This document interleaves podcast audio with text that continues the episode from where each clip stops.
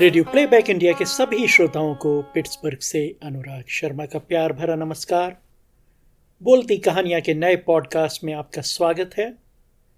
आज हम आपके लिए लेकर आए हैं नमिता सचान सुंदर की कहानी खिड़की, जिसे स्वर दिया है दीपिका भाटिया ने।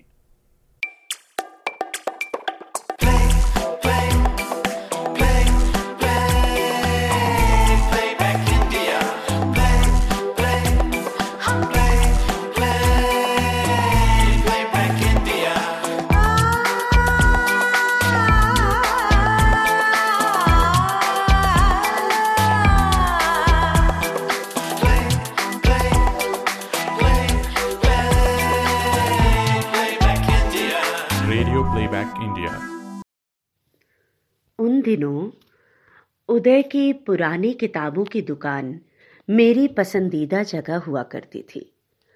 दुकान भी कहाँ? एक बहुत पुराने बड़े से पेड़ के नीचे बाँस लगाकर कपड़े तान कर छत और दीवारें बनाई हुई थी। बस वही कुछ गड्डियों में लगी, कुछ ढेर में पड़ी रहती थी किताबें। उदय ये किताबें रद्दी वालों से खरीदता था। स्कूल कॉलेज के पाठ्यक्रम की कोई पुस्तक नहीं होती थी वहाँ। हाँ इंग्लिश, हिंदी के उपन्यास, कविता संकलन, आत्मकथा, ललित लेख, गरज की हर विधा की पुस्तकें कौड़ियों के मूल्य में उपलब्ध हो जाती थी उसके पास। मैं उदय की नियमित ग्राहक थी तो हमारी बातचीत भी काफ़ी होती थी। और कभी कभी उसे लगता था कि कोई किताब मुझे पसंद आ सकती है तो वह उसे बेचने वाली किताबों से अलग करके रख लेता था। और मेरे ना खरीदने पर ही उसे बेचने वाली किताबों में मिलाता था। एक छोटी सी मचिया भी रहती थी उदय की दुकान में, जिस पर बैठकर मैं कई बार बहुत देर तक किताबों को उलटती पलटती रहती थी और उदय से बतियाती भी रहती थी। पिता की असमय मृत्यु के कारण उदय स्कूली पढ़ाई तो बहुत अधिक नहीं कर पाया था। पर किताबों के बीच रहते रहते उसे किताबें पलटने, पढ़ने की आदत पड़ गई थी। इसी वजह से उसकी बातों में परिपक्वता, संवेदनशीलता आ गई थी। उससे बात करना किसी मनचीती किताब में ऊब चूब होने से कम सुख कर नहीं होता था। तो ऐसी ही एक फुर्सतिया दोपहरी में मैं मचिया पर जमी हुई किताबों को खंगाल रही थी और उदय से बतियाती भी जा रही थी कि मेरी दृष्टि पीछे की तरफ़ किताबों से हटकर रखी एक बहुत पुरानी, थोड़ी फटी सी डायरी पर पड़ी। उदय, वह वहाँ पर क्या है? मैंने डायरी की ओर उंगली दिखाकर कहा, दीदी वह किताब नहीं है। हाँ वह तो मुझको भी दिख रहा है, पर है क्या? कहाँ से आई?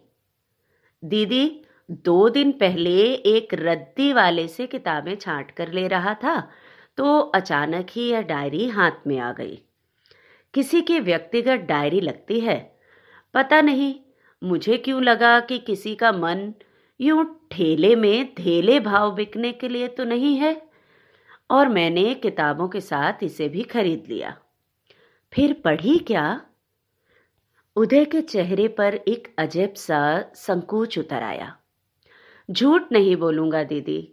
थोड़ी सी पढ़ी, पर किसी लड़की की डायरी है, कैसी तो झिझक होती है पढ़ने में, जैसे चोरी कर रहा हूँ। मन तो करता है, पर पढ़ नहीं पा रहा। अचानक से उसके चेहरे पर चमक आई। दीदी, आप तो पढ़ सकती हो। आप तो लड़की हो। सहेली से बात करने जैसा होगा ना आपके लिए तो। अच्छा फिर मैंने मुस्कुराकर उसे देखा और उसने डायरी उठाकर मेरी ओर बढ़ा दी। मेरे भीतर भी उत्सुकता तो खदबदाने लगी थी। मैंने धीरे से हाथ बढ़ा, डायरी पकड़ ली और उसे अपने पैरों पर रख लिया। धीरे से डायरी पर हाथ फिराया। बहुत धूल से अटी थी, दीदी। मैंने साफ़ की है।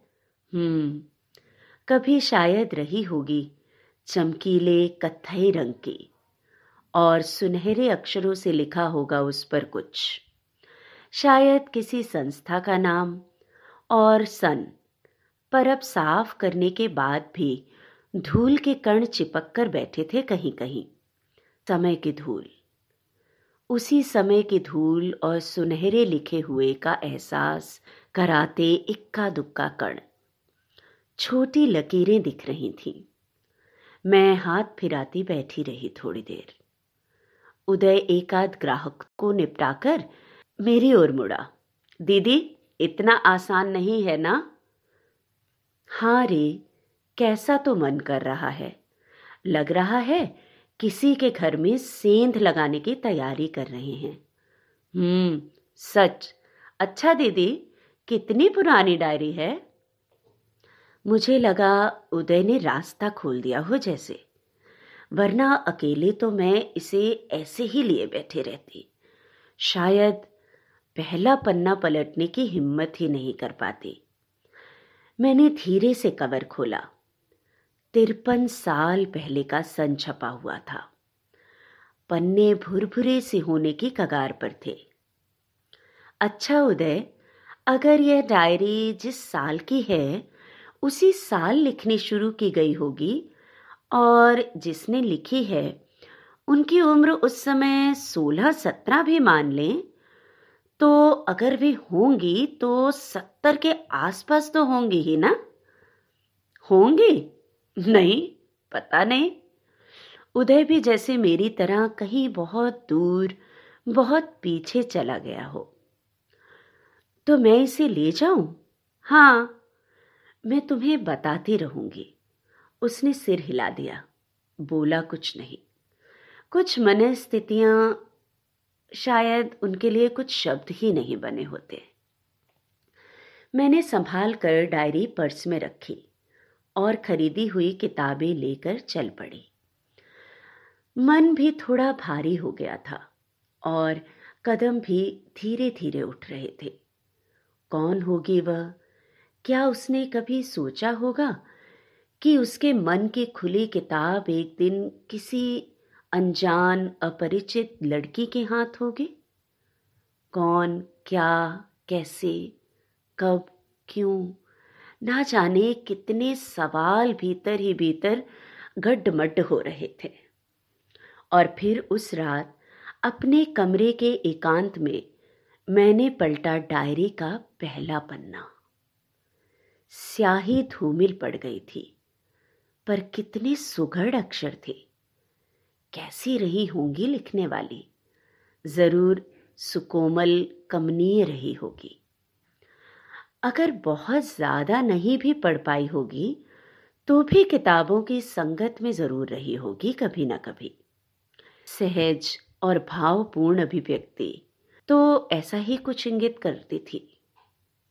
ना तारीखें दर्ज थी, ना सन, ना बहुत ही नियमित तरीके से लिखी गई थी डायरी। शायद इतनी सुविधा समय ही नहीं था लिखने वाली के पास। कि अपने हिस्से का इतना सा सुख भी वो सलीके से जी लेती। टुकड़े टुकड़े में जोड़कर जो तस्वीरें बनी, उससे मैं यही समझ पाई कि वे एक भरे पूरे घर की सबसे छोटी जवान विधवा बहू थी। सारे दिन चक्कर घिनने की तरह घर के काम से ऊपर नीचे करती और देर रात दो मंजिली छत की छोटी सी कुठरिया में आ पड़ती। छत भी क्या? उस चौकोर से हिस्से के चारों ओर बहुत ऊँची ऊँची दीवारें थी। आसपास के किसी घर का कोई हिस्सा वहाँ से नज़र ही नहीं आता था। सिवा कुछ दूरी पर बने संकरे, बहुत ऊँचे घर की एक दीवार के, जिसमें जड़ी एक खिड़की कभी खुलती ही नहीं थी। और फिर एक दिन, जब दोपहर वह छत के उस हिस्से के एक कोने में घुटने में सिर डाल के हिलक हिलक कर रो रही थी तो पता नहीं उसे कैसे आभास हुआ कि कोई उसे देख रहा है।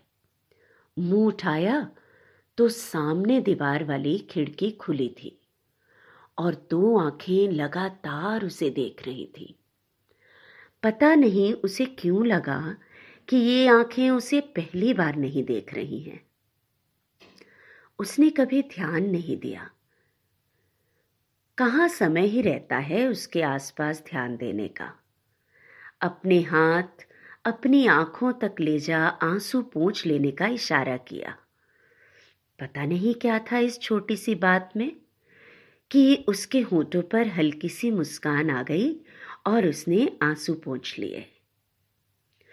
आगे के कुछ पन्नों में कुछ कुछ पंक्तियाँ लिखी गई थी और फिर बहुत ज़ोर से आगे पीछे लाइनें करके काटी गई थी। जैसे होता है ना कभी कभी कि मन में जो कुछ कह रहा होता है, वह हम समझ रहे होते हैं, पर सुनना बिल्कुल नहीं चाहते। कुछ जो उग रहा होता है हल्का हल्का उस पर कस कर बुलडोजर चलाने जैसा।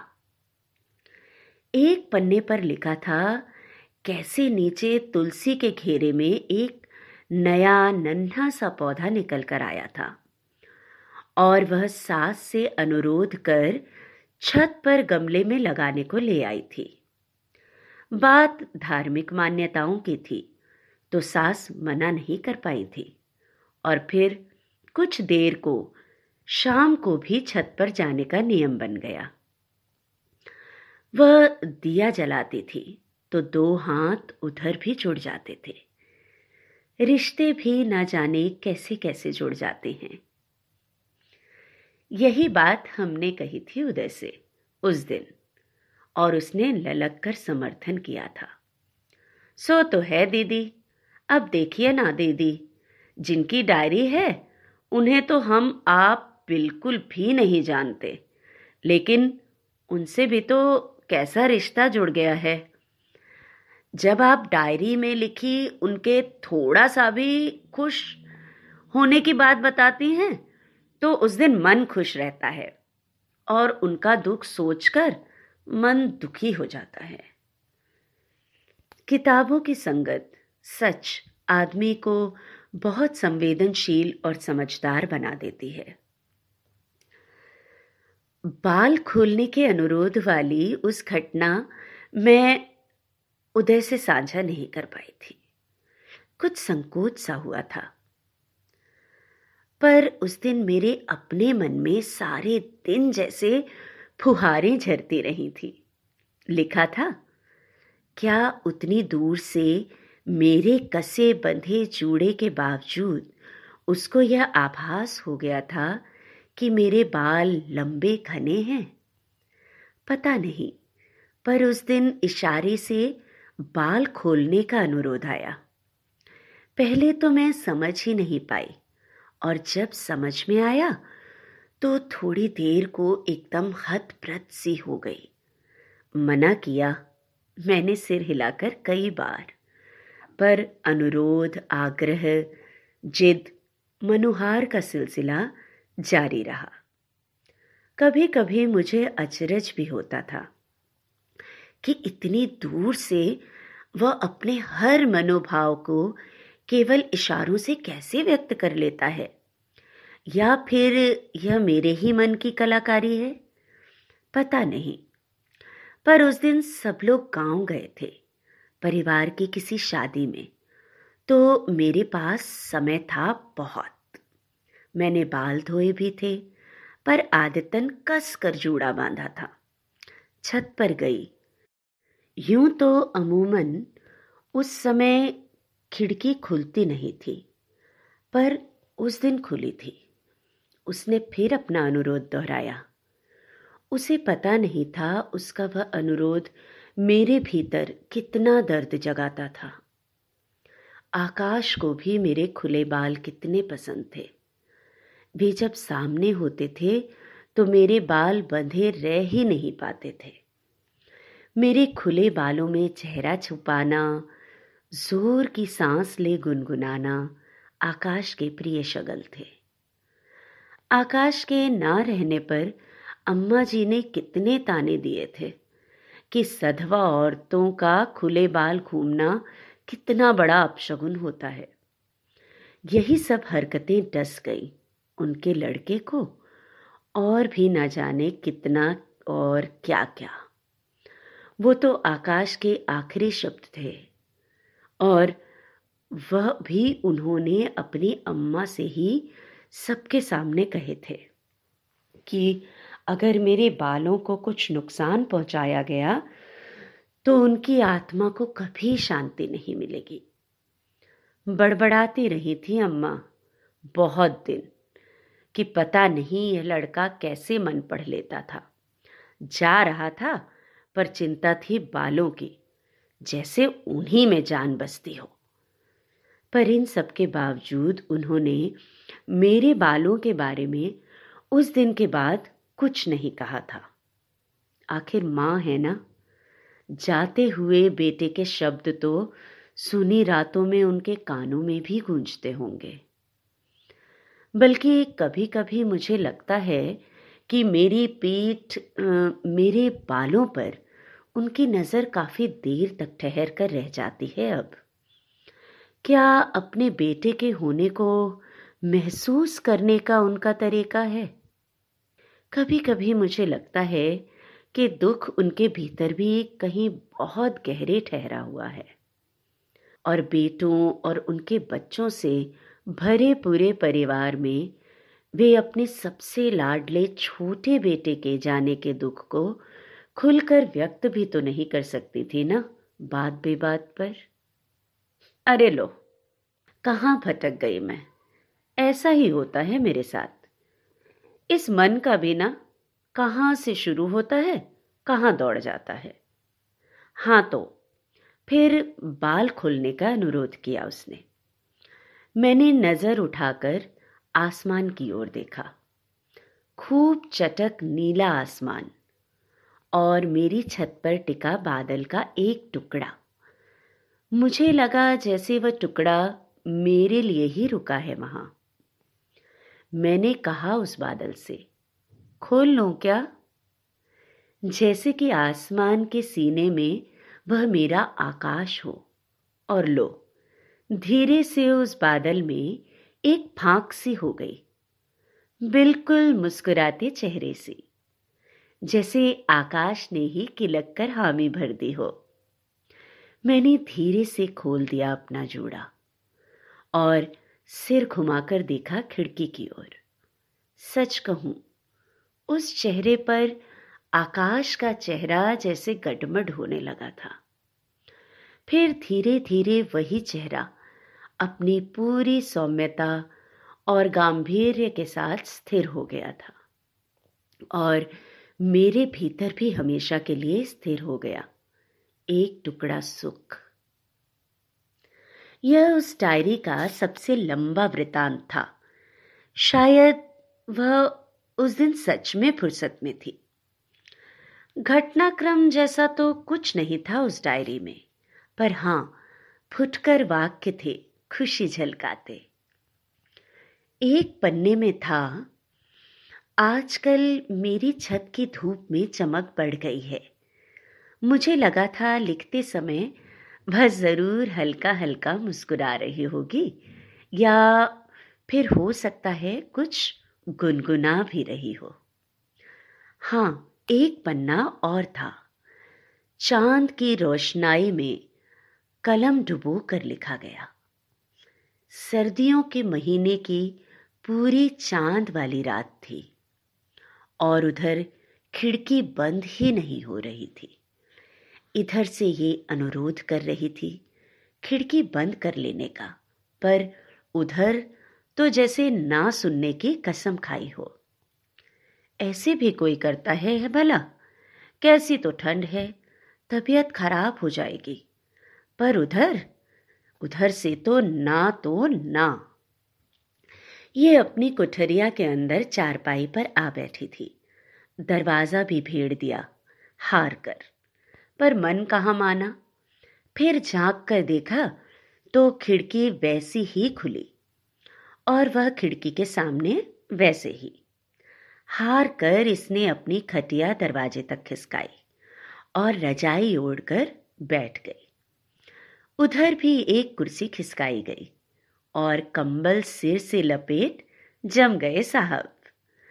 फिर रात सरकती रही और फिर उसके बाद कुछ दिन जब छत और खिड़की पर एक साथ छींकें आती तो दोनों मुस्कुरा उठते। सच है ना?